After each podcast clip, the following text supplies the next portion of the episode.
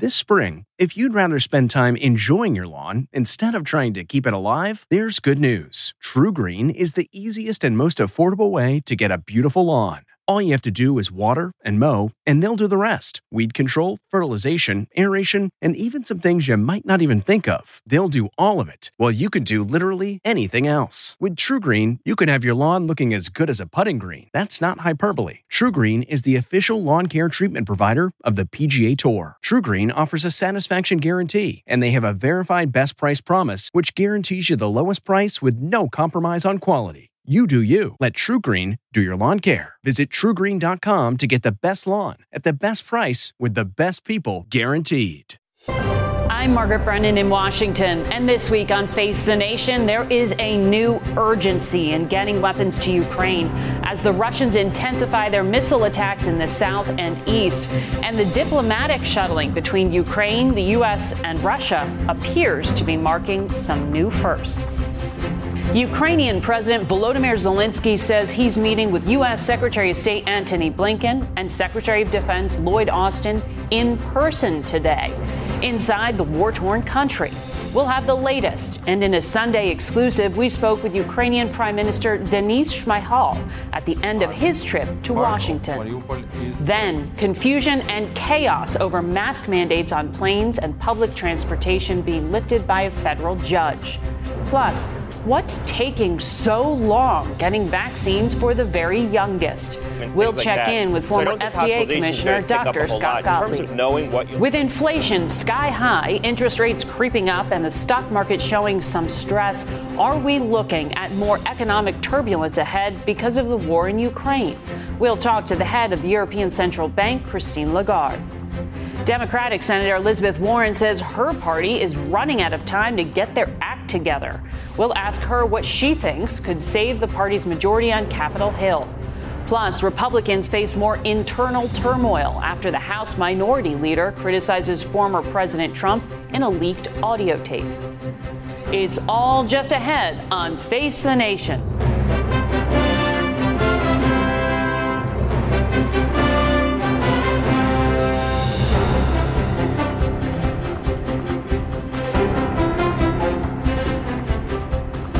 Good morning. Welcome to Face the Nation. We have been told repeatedly that the next few weeks in Ukraine will be crucial. So the urgency for more support for the country is no surprise. But the official announcement of a top secret trip on part of the Biden administration officials as we go on the air has not been confirmed by the U.S. But word is out. CBS News senior foreign correspondent Charlie D'Agata is in Ukraine. Charlie? Good morning, Margaret. It came as a surprise, to say the least, when President Zelensky dropped that the U.S. Secretary of State and Defense Secretary would be arriving here today, saying it's no big secret. It's no big secret what tops the agenda more weapons and fast. In a marathon press conference held deep underground in a subway station, pausing at times for passing trains, President Zelensky struck a defiant yet thankful tone. Let me stress, he said, all the signals, steps, terms, and amounts regarding U.S. weapons, all of this is improved, and for that I am grateful. It may be too late to save Mariupol. Ukrainian officials say Russia launched airstrikes today on the besieged steel mill, sheltering soldiers and civilians. This video of families who've been hunkering down in sprawling bunkers for months was reportedly taken three days ago and released by the Azov battalion. It cannot be independently verified. President Zelensky warned Russia against the slaughter of remaining resistance fighters. If our men are killed in Mariupol, he said, Ukraine will withdraw from any negotiation process. To the west, at least six cruise missiles slammed into the Black Sea port city of Odessa. City officials say a strike on an apartment building killed eight people, including a mother and her three month old baby. Russia's defense ministry said missiles destroyed a facility storing weapons supplied by the U.S. and Europe. Russian howitzers opened fire in the Donbass region in eastern Ukraine. Despite these forces making some territorial gains along a 300 mile front line, Ukrainian troops have repelled the worst of it at a significant cost to the Kremlin, according to British military intelligence. Russian television broadcast live pictures of President Putin attending an Easter Orthodox midnight mass. With the war he started raging on and the deaths of innocent civilians rising by the hour. President Zelensky said he is open to a direct meeting with President Putin in order to end the war. In his Easter address, he said, Our souls are filled with fierce hatred for the invaders and all they've done. Don't let that rage destroy us from within. Margaret? Thank you, Charlie. We turn now to CBS News national security correspondent David Martin. Good morning. Good to have you here, David. Uh, President Zelensky, in that press conference, said weapons transfers have picked up in their pace from the United States, but he also said he expects Secretaries Austin and Blinken to arrive with something more for him. Do you know what that is? Well, weapons are going into Ukraine today. I asked and was told that there are no weapons on the particular train taking uh, Austin and Blinken into uh, Ukraine. Um, but there's clearly this race on to arm the, uh, the Ukrainians in time for this coming battle. And the U.S. is shipping 90 of these 155 millimeter howitzers into Ukraine, but that's only half of what the Ukrainians need. The Ukrainians have their own artillery, mm-hmm. but it's a smaller caliber. So the Russians, uh, excuse me, the U.S. are is asking all sorts of countries who have that smaller caliber to provide it to the Ukrainians. But these countries are not like the U.S. with these vast arsenals. When you ask them to give up their artillery, that's a big ask. Mm-hmm. But the, the race to arm uh, the Ukrainians with heavy artillery is probably going to decide the outcome of this coming battle in uh, the East. And of course, it looks like the coming battle in the East is going to decide the outcome of the war, so high stakes. And, and, time seems to be of the essence there. When it comes to what the United States has admitted it is transferring to the Ukrainians, um, the types of weapons continue to change. Are they still parsing what will provoke Putin? You know, are they still sort of saying there are things we cannot do? They, they certainly give every weapon system, uh, you know, a clear scrub for will this cross his red line? The problem is, nobody knows what, what, is. It, what his red line is. Um, the, the Russians sent this diplomatic note warning don't send quote unquote sensitive weapons because they will produce unpredictable consequences. Who knows what they consider a sensitive weapon? Probably not an artillery piece. Mm-hmm. But on that list of weapons provided last week, there was something called the Phoenix Ghost tactical unmanned aerial systems, and I'm reading it uh, off a list here because last week was the first time I'd ever heard of this thing. It's a classified program. We can't show a picture of it because there, there is no picture, but this is a kamikaze drone which flies out, looks around for a target, finds one, and dives on the target to kill it. Now, the U.S. has already given uh, the Ukrainians about uh, 700 smaller uh, Switchblade kamikaze drones. These have a bigger warhead, these have a longer range. Will these be the weapons that cross Putin's red line? Who knows? But there is a dangerous dynamic going on here, which is the worse Putin does, the more dangerous he gets and if, if, he gets backed into a corner, as you have said, mm-hmm. the question is, what does he then do? The UK has said that the Russians haven't really fully reorganized and uh, resupplied. Do Ukrainians have an advantage at this moment? Well, they certainly have a fighting chance. Uh, just uh, uh the battlefield rule of thumb is the attacker needs a three to one advantage over the defender, and uh, Russia tries for a seven to one advantage, and they just don't have those kind of numbers. Beyond that, we've been talking for weeks about all the shortcomings of the Russian military poor morale, poor uh, command and control, poor logistics. Those are not the kind of problems you solve in a few weeks. An American defense secretary once said, You go to war with the army you have. Right. And the war that Russia is going to go with in eastern Ukraine is essentially the army that went to war in northern Ukraine and which failed to take Kiev. Just to give you yeah. one example, mm-hmm. they're trying to encircle the Ukrainian army. Right. To do that, some units have to travel 100 miles in order to get wow. in the rear of the Ukrainian army. Mm-hmm. So in, in the offensive against yeah. Kiev, they overran their supply lines at 60 miles. David Martin, great analysis. Thank you. Sure thing. President Biden met with Ukraine's Prime Minister Denis Shmyhal here in Washington. We sat down with the Prime Minister just before he returned to Ukraine and began our conversation with the situation in Mariupol. Mariupol now is surrounded by Russians army. Some thousands of our soldiers, some thousands of civilians together with them. Uh, it's mostly women and children are hiding in the basements of these enterprises. Soldiers are protecting these civilians, but quantity of Russian soldiers, quantity of Russian techniques is times times more than our soldiers.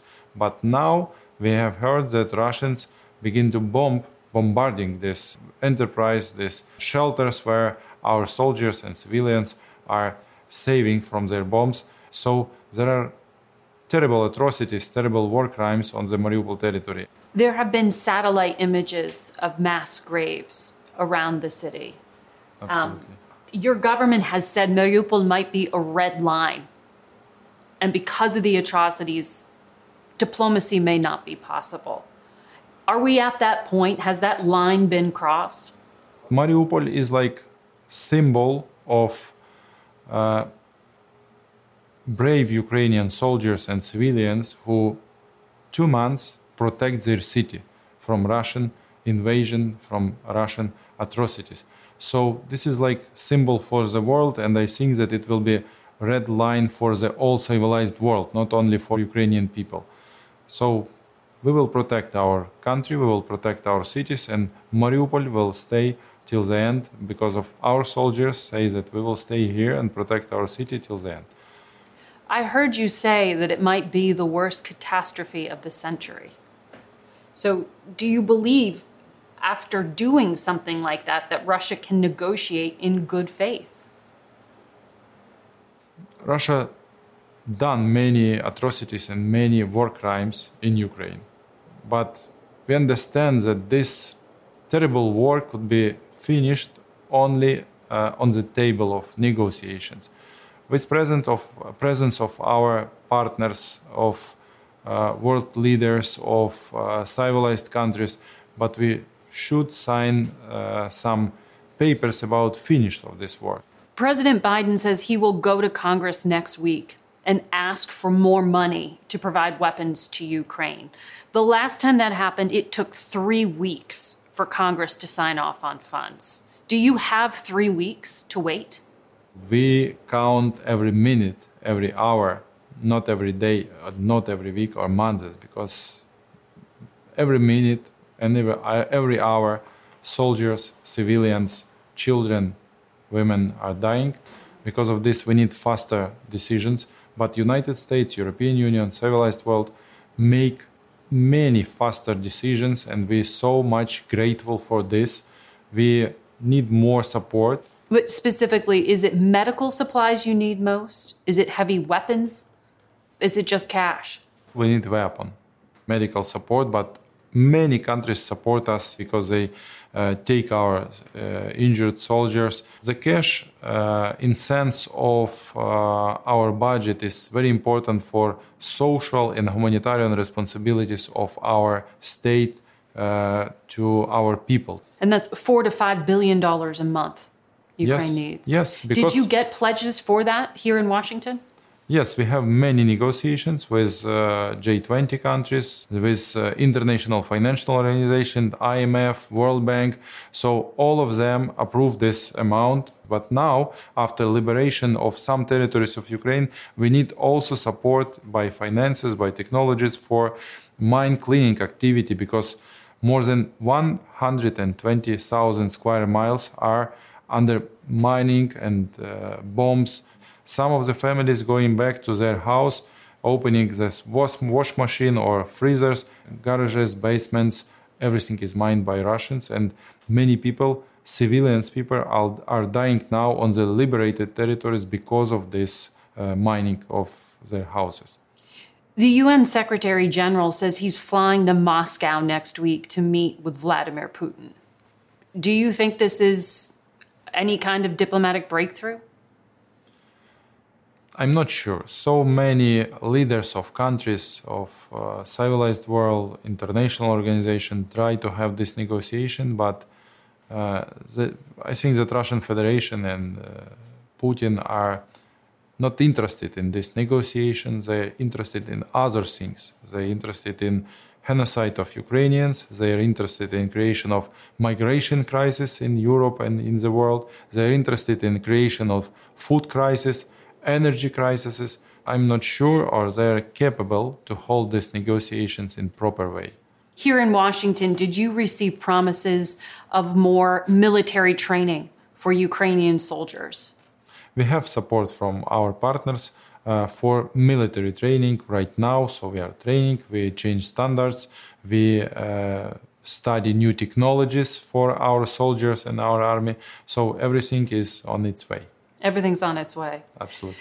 Do you believe the U.S. wants Ukraine to fight to a stalemate or to actually defeat Vladimir Putin, to actually win? I personally think that it's impossible to win the war uh, with uh, in in the battle with uh, nuclear uh, state. We may protect democracy in Europe, on the, our continent, in the world, but I think that this war should be finished uh, when we uh, clean our territories from Russian occupants. Are you saying that a full withdrawal of Russian to- troops is the only way to end the war? I think yes. If uh, Russians will leave territory of Ukraine, if we will uh, have uh, guarantees of safety for our country from our partners, if we will have possibility to recover our country and uh, using uh, Russians frozen uh, assets, there's a proposal in Congress to seize some of those frozen Russian accounts and use them to repay damage, to pay for damage in Ukraine. Did you get guarantees from the US that they're looking at doing that? We have these negotiations with United States, with all of our partners. This is very important international issue and task and goal to find solution how to take these frozen uh, assets and uh, finance recovery of uh, Ukraine in this case. And for future, it should be like standard. If some country will uh, make aggression against another democratic countries, it should pay for this absolutely for everything. So the $600 billion you said it will take to rebuild Ukraine, you think that can come from the yachts of oligarchs and bank accounts that the U.S. Absolutely, as a minimum for now we count all of these um, uh, damages which and, and, destroying infrastructure destroying residential uh, building houses of the people or the energy infrastructure uh, enterprises infrastructure uh, losing of the gdp for our country for many years because they destroy part of our economy so all of this should be paid by russia absolutely Mr. Prime Minister, thank you for your time today. Thank you so much. Thank you. Our full interview can be seen on our website at facethenation.com. We'll be back in one minute to talk to Dr. Scott Gottlieb. So stay with us. Okay, it's time to commit. 2024 is the year for prioritizing yourself. Begin your new smile journey with Byte, and you could start seeing results in just two to three weeks. Just order your at home impression kit today for only $14.95 at Byte.com.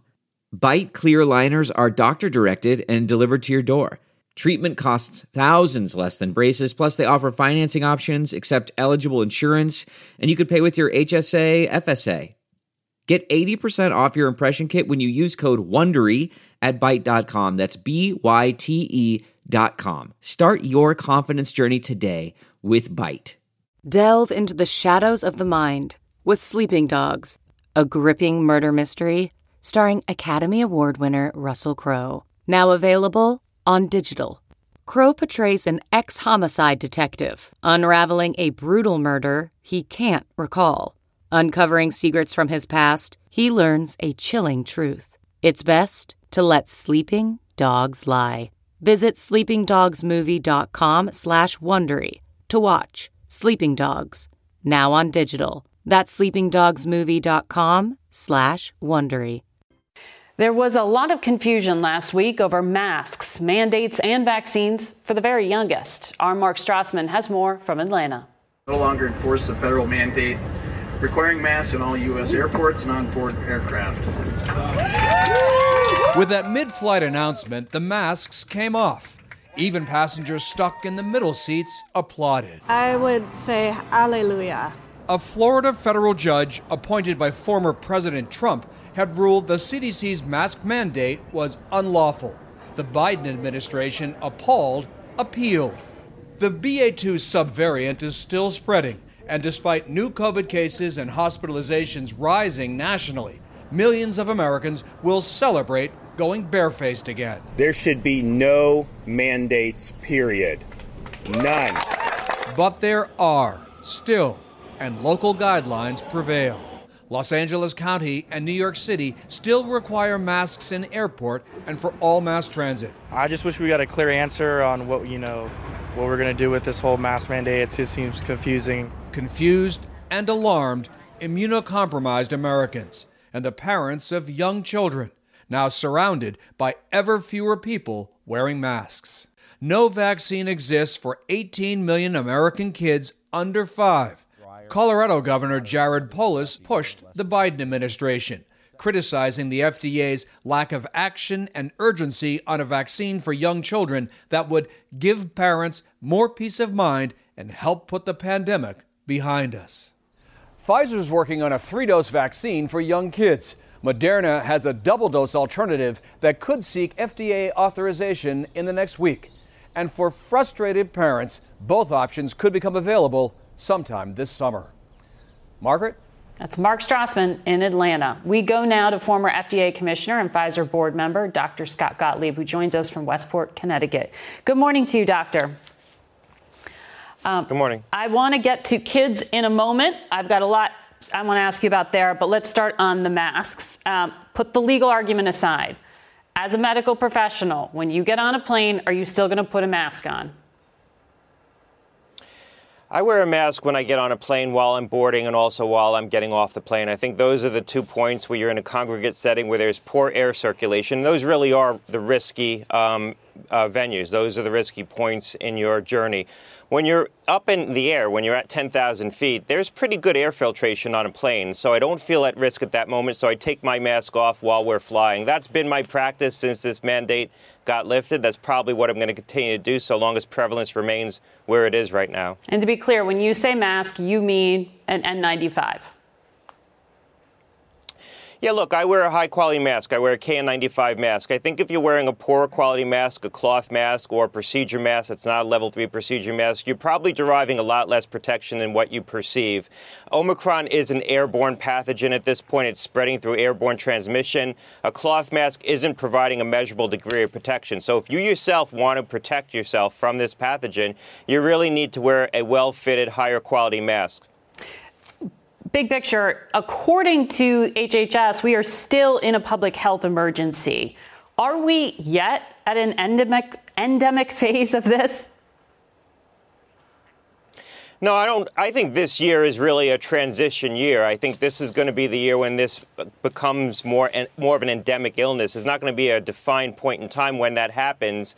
Um, but what, what's going to happen is this is going to settle into more of a seasonal pattern. I do expect prevalence levels to start to decline. We may be peaking right now if you look at the wastewater data. Hopefully, over the summer, through the summer, we have pretty low prevalence of this infection, and then we're going to see mm-hmm. it reemerge in the fall. The question is, what reemerges? Is it a new yeah. strain of Omicron? And that's going to drive decisions around the vaccine.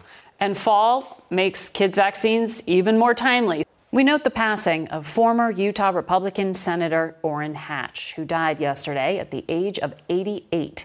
He was a frequent guest on this program during his seven terms in the Senate. We'll be right back with a lot more Face the Nation. More with Dr. Gottlieb and Massachusetts Senator Elizabeth Warren. So stay with us.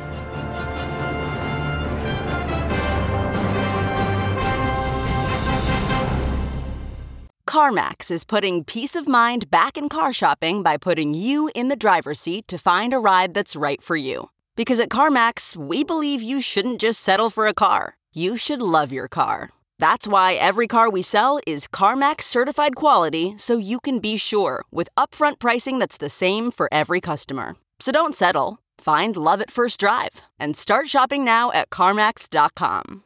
CarMax, the way car buying should be. Okay, picture this. It's Friday afternoon when a thought hits you. I can spend another weekend doing the same old whatever, or I can hop into my all new Hyundai Santa Fe and hit the road. With available HTRAC, all wheel drive, and three row seating, my whole family can head deep into the wild. Conquer the weekend in the all new Hyundai Santa Fe. Visit HyundaiUSA.com or call 562 for more details.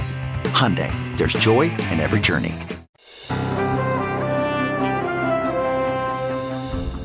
Welcome back to Face the Nation. We continue our conversation now with former FDA Commissioner Dr. Scott Gottlieb, who's also on the board of Pfizer. So, Dr. Gottlieb, when I heard the mask mandate being lifted on transportation, I thought of my one year old who I don't want to put on a train and I don't want to put on a plane because I can't put a mask on him and he is not vaccinated. What are parents of the youngest Americans supposed to do? Not travel? Look, this is a really difficult situation because we're effectively saying that people need to take matters into their own hands in terms of protecting themselves. We're no longer applying mandates on the entire population, but, but asking people to individually assess their own risk, but not giving everyone the tools they need to do that, particularly young kids who now are going to be made vulnerable in these public settings, but there's no vaccine available for those kids. And I know a lot of parents have been waiting a very long time. There's kids with health conditions that can't get the benefit of a vaccine that could provide them some baseline immunity that could, that could protect them from severe disease. And I think we need to try to make a vaccine available to those children very soon. In terms of where this stands right now, you know, I'll take each application in turn. Pfizer, as you know, submitted about four months ago the data on their two dose vaccine. The FDA has had that data for about four months and has had the benefit of reviewing it. They deferred making a decision on that vaccine. They didn't felt, feel was, it reached the level of efficacy that they had prescribed, which was a, a threshold of 50% effectiveness of preventing symptomatic disease. And so Pfizer is now testing a third dose to see if that will boost the effectiveness of the overall regimen. And the data from that should be available very soon. Moderna re- released top line data on their vaccine on March 23rd, their two dose vaccine, and the reports are, the public reports are, they're going to file this week. My expectation is that FDA is going to hold an advisory committee in early June to discuss one or both of these applications. That gives the agency about six weeks to review the Moderna application, which is consistent with how long the agency has taken to review these mm-hmm. applications. It took them five weeks to review Pfizer's 5 to 11 application. And I'm hoping that Pfizer will have all their data in in time to also be considered at that advisory committee. But just in closing, yeah. you know, if the Moderna application is ready and the Pfizer application is not, I think the FDA would and should consider it separately.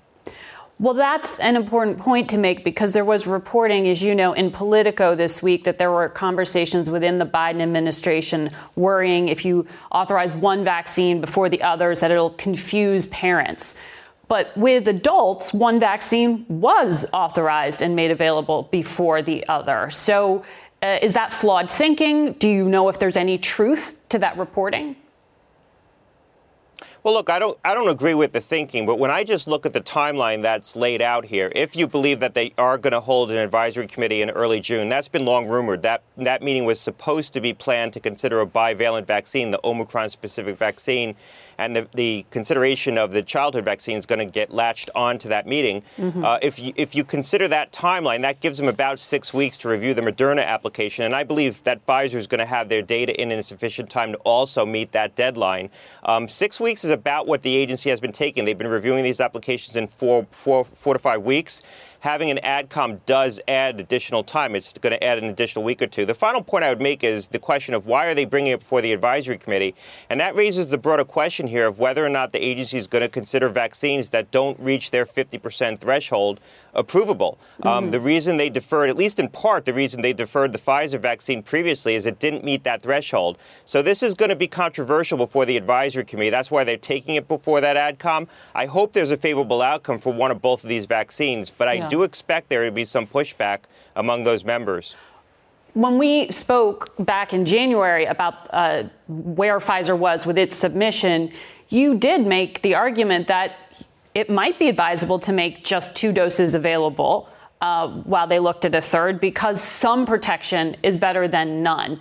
Is the FDA thinking that way? You, you mentioned a 50% efficacy rate. If the data isn't meeting that benchmark, should these vaccines still be approved? Well, the, the, data won't reach that benchmark. The Moderna data is about 40% um, in the data that they released. The Pfizer data, the previous data was about 40% as well. We'll see if the third dose provides additional protection on top of that. But we know these vaccines aren't working very well against Omicron at preventing symptomatic disease. I do believe, from a clinical standpoint, there's value in getting baseline immunity into children, even if you're not going to fully protect them against symptomatic illness if you could protect them against severe disease and hospitalization, that provides a lot of value, especially children who are vulnerable, who have health conditions. So I think for FDA to authorize these vaccines, they're going to have to come to that view as well, because these vaccines are not going to meet their pre specified target of providing 50% efficacy. We know that right now. I mean, mm-hmm. it's possible that the third dose of the data, uh, the third dose of the Pfizer vaccine will reach that benchmark. I don't think that's going to be the case because yeah. I don't think there'll be enough symptomatic cases in that data set um, to evaluate. This is an important conversation. We're going to continue to have it and watch what the FDA does very carefully. Thank you very much.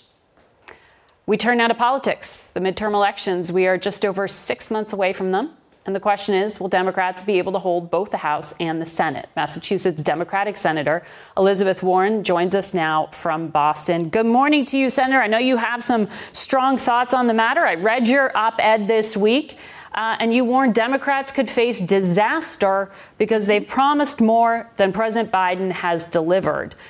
Why do you think Democrats may lose the majority? Look, Democrats need, Democrats win when Democrats are in touch with the American people and what's happening to them. Today, we've got people who are in the checkout line for groceries and having to pick what they're going to send back because they can't afford to pay for it. We've got millions of people across this country who say they're not ready for their student loan payments to resume, that they simply can't manage those loan burdens. We've got millions of people across this country who can't fill up on a tank of gas so they'll be able to get to work this week. Mm-hmm. As Democrats, we need to deliver. We need to hit costs head on, and we have the power to do that. We've got less than 200 days left, though. And instead of looking backwards, let's look forward. Let's get done what we can get done for the American people who elected us, for the American people who are counting on us. Well, it, Republicans would agree with you. Inflation is a, a big problem. It's one of their chief attack points on the president. You just mentioned student debt. I know you believe the president can just erase it essentially through executive orders. But both the White House and Speaker Pelosi have said he may not have the authority, that Congress would have to act here. Have you persuaded the White House otherwise?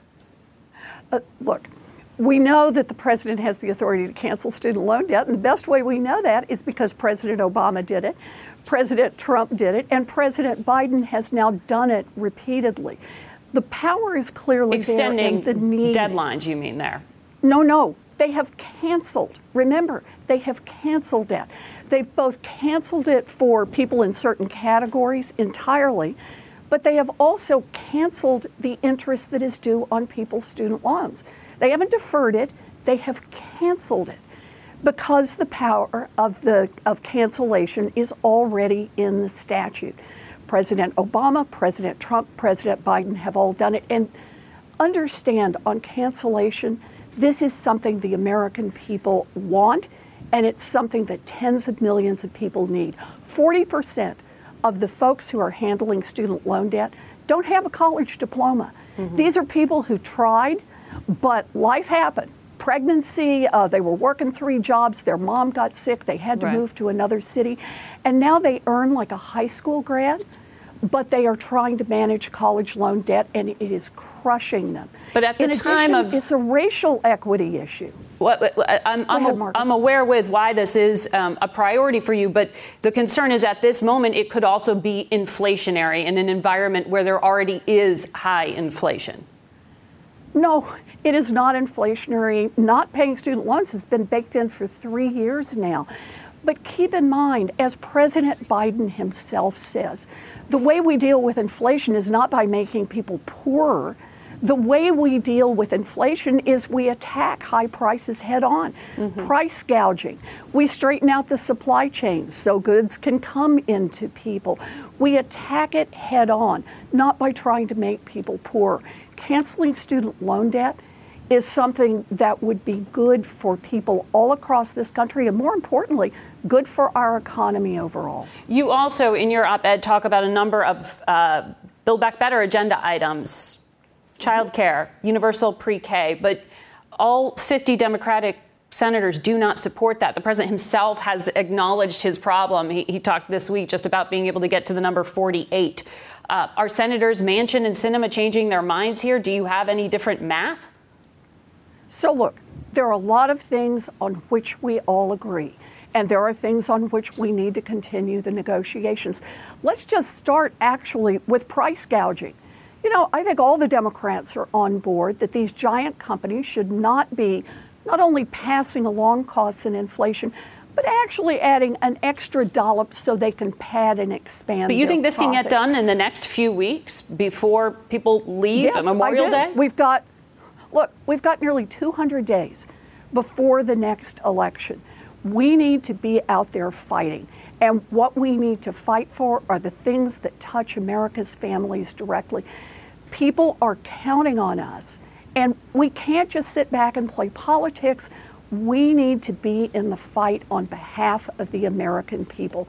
And that means people who are struggling with student loan debt, people who are mm-hmm. struggling with high prices, people who are worried about this pandemic we but, deliver, then that's what democracy is about. We can face that election in November with our heads held high. A few weeks ago, Senator Angus King said if you have a Franklin Roosevelt policy agenda, you need Franklin Roosevelt majorities. He just comes back to that premise of we don't have 50 Democratic votes. So, am I hearing you say Democrats just need to get caught trying?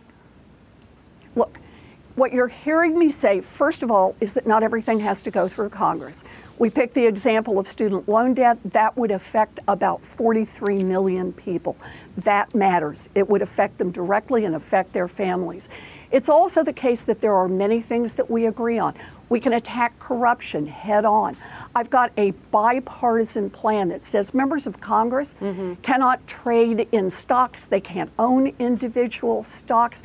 That's something we should be able to agree on and move forward and help restore just a little faith yeah. that when we take actions in Congress, it's not to pad our own pockets, it's actually on behalf of the American people. And look at all the other pieces mm-hmm. that the American public tells us they support. For example, a yeah. minimum corporate tax for these giant corporations well, that pay nothing. We're all in agreement on that on the Democratic yeah. side. Now, sharp difference with the Republicans who want them to continue to do that. Well, but we will that's see. exactly what we should be pushing forward. Well, the president we need to be in the fight. Well, the, and, and the president's out there talking about his accomplishments. We'll see if he takes up your advice, Senator Warren. Thank you for sharing it with us. Democrats aren't the only ones facing challenges within the ranks this week. House Minority Leader Kevin McCarthy remains on the defensive, denying that he'd considered urging former President Trump to resign after the January 6th attack on the Capitol. But audio tapes reveal him talking about doing just that. Our Robert Costa reports. I've never asked the president to resign and never thought he should resign. The House Republican leader's second denial came Friday night after leaked recorded phone calls verified McCarthy telling colleagues shortly after the Capitol attack that Mr. Trump had acknowledged bearing some blame for it. He told me he does have some responsibility for what happened. The conversations were released by the authors of a new book, This Will Not Pass, who reported on the internal party discussions. I've had it with this guy. McCarthy said he was considering asking Trump to resign in light of potentially being impeached in the Senate. The only discussion I would have with him is that I think this will pass, and it would be my recommendation he should resign. I mean, that would be my take, but I don't think he would take it. McCarthy had called the Times reporting totally false and wrong. That is, until the audio was released, catching McCarthy flat footed. But Trump told the Wall Street Journal on Friday that McCarthy remains an ally. And we want to turn now to Robert Costa. Uh, Bob, is there going to be any consequence for this? Inside of the House Republican conference, his rivals are watching this episode very closely. But based on my reporting, McCarthy is in line to hold the Speaker's gavel should Republicans win the majority. Democrats still believe they have a chance, though, of winning the majority, and they're watching this all very closely. They would still like to see him speak to the House Select Committee investigating January 6th. Any chance of that? At this point, McCarthy has defied the committee at every turn. A very little chance of that, but the committee still probing other House Republicans as well. Well, Bob Costa, thank you very much you. for your reporting and analysis. We'll be back in a moment. Okay, picture this. It's Friday afternoon when a thought hits you. I can spend another weekend doing the same old whatever, or I can hop into my all new Hyundai Santa Fe and hit the road. With available HTRAC, all wheel drive, and three row seating, my whole family can head deep into the wild. Conquer the weekend in the all new Hyundai Santa Fe. Visit HyundaiUSA.com or call 562 for more details. Hyundai, there's joy in every journey. You can host the best backyard barbecue. When you find a professional on Angi to make your backyard the best around. Connect with skilled professionals to get all your home projects done well. Inside to outside repairs to renovations. Get started on the Angi app or visit Angi.com today. You can do this when you Angi that. We are joined now by Christine Lagarde, the president of the European Central Bank, which sets monetary policy, including interest rates, for the 19 countries that use the euro as a currency. Madam Lagarde, welcome to the program. Thank you so much, and good morning. Uh, good morning. Good to have you back here in Washington. Uh, we talk often about inflation in this country, but inflation is also at a record high in Europe. Um, the Federal Reserve Chair has talked about raising interest rates in this country next month by as much as half a percent to try to get control here. Why do you think you can wait until the summer? I believe that um, we share the same resolve, uh, which is to tame inflation, which is to use all the tools that we have to do so. But we're facing a different beast. When I look at my core inflation, which is inflation taking out the most volatile elements such as energy and food, my core inflation is at 2.9%. Inflation in Europe is very high at the moment. 50% of that is related to energy prices. Pre Ukraine war, it was already climbing, but the Ukraine war has dramatically increased those prices. So we have to use the tools and the uh, sequence, mm-hmm. which is appropriate depending on the sources of inflation. If I raise interest rates today, it is not going to bring the price of energy down. So we have embarked on that journey of gradually removing accommodative uh, monetary policy. So we will be uh, interrupting the purchases of assets in the course of the third quarter. High probability that we do so early in the third quarter. And then we will look at interest rates and how and by how much we hike them. But we have to be data dependent because of the sources of inflation that we have at the moment. You have said uh, energy, high energy, and lack of yeah. confidence could be persistent here. Does that indicate a high degree of concern that we could be tipping into a recession? And can you raise rates without that risk? It, it's the trade off that uh, central bank governors face at the moment. Uh, we have to be guided by our mandate, by our objective, which is to restore price stability, which we have all defined as roughly 2%. mm hmm So that, that's, that's the mandate. But at the same time, we have to do so in a sufficiently uh, well sequenced, well calibrated, for us in Europe, gradual way so that we don't induce recession. We currently are facing you know, winds that reduce growth and increase inflation. So we have to navigate between the two guided by the mandate of price stability and bringing inflation down. Mm-hmm. You've referenced the war with Russia yeah. um, a few times here, and we've all been learning just how dependent Europe is on Russia for its supply of fossil fuels. Germany warned an embargo of Russian gas could cause economic output to drop 5%. And yet there are calls for total embargoes on Russian gasoline. I mean, is, is this practical? And how much is the politics impacting this? You know, I think we have to be guided by the purpose that we have. And the purpose we have is to reduce and possibly cancel the financing that is provided to Russia to finance the war, the unjustifiable, illegitimate war of Russia against Ukraine. So we have to uh, adjust the policies whether it is sanctions, whether it is uh, de uh, swifting the banks, whether it is cutting out the oligarchs from uh, their assets and their sources of financing, whether it is reducing and eventually uh, cutting out uh, supplies from Russia in such a way that we actually reach the goal we have, which is mm-hmm. to reduce financing.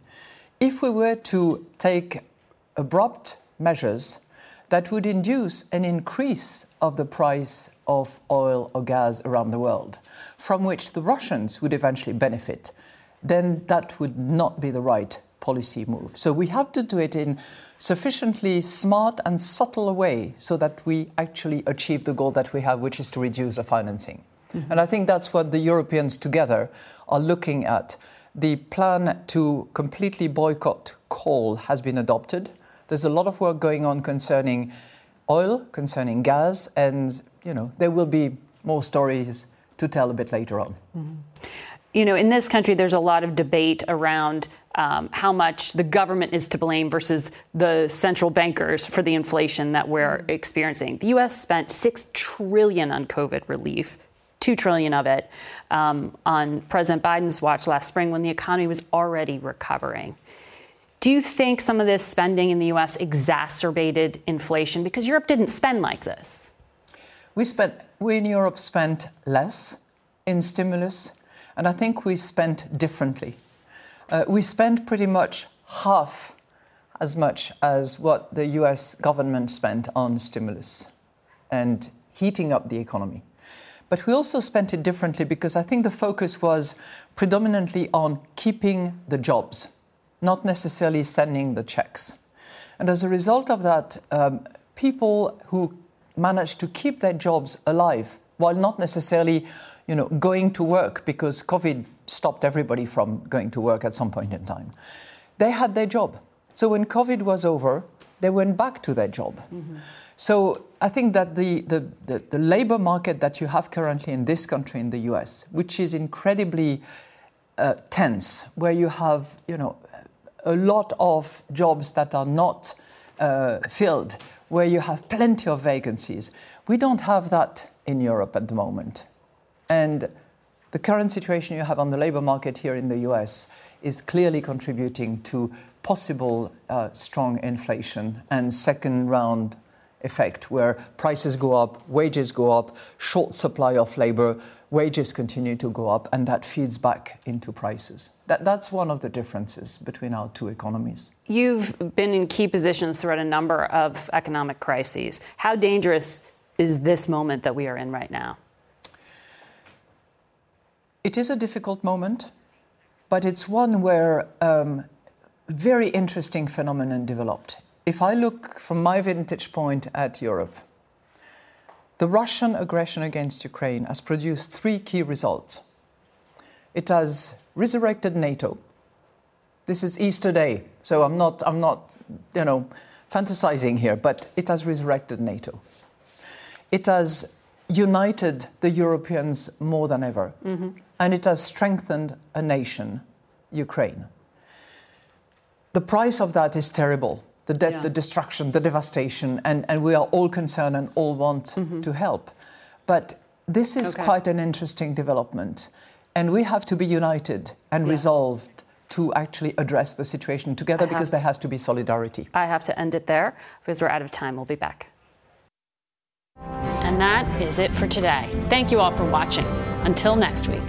For Face the Nation, I'm Margaret Brennan. Today's guests were Ukrainian Prime Minister Denis Shmyhal, former FDA Commissioner Dr. Scott Gottlieb, Massachusetts Democratic Senator Elizabeth Warren, CBS News Chief Election and Campaign Correspondent Robert Costa, and European Central Bank President Christine Lagarde. The executive producer of Face the Nation is Mary Hager. This broadcast was directed by Shelley Schwartz. Face the Nation originates from CBS News in Washington. For more Face the Nation, we're online at facethenation.com. And you can follow Face the Nation and CBS Radio News on Twitter, Instagram, and Facebook. Face the Nation's also on our digital network, CBSN, at 12 p.m. and 4 p.m. Eastern Time every Sunday. If you like Face the Nation with Margaret Brennan, you can listen early and ad-free right now by joining Wondery Plus in the Wondery app or on Apple Podcasts. Prime members can listen ad-free on Amazon Music. Before you go, tell us about yourself by filling out a short survey at wondery.com/survey.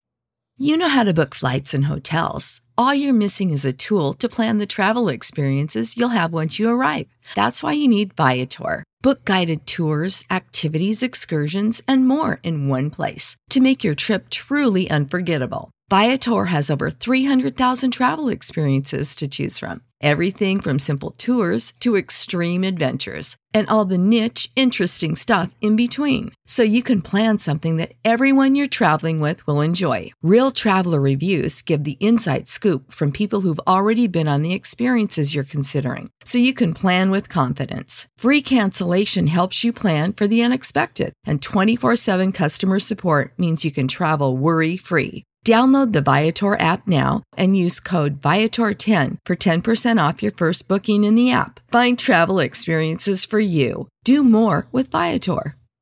Catch every episode of 60 Minutes, America's most watched news magazine show, as a podcast. Hear in depth investigations across politics, news, and entertainment on your schedule. Listen to 60 Minutes ad free on Wondery Plus.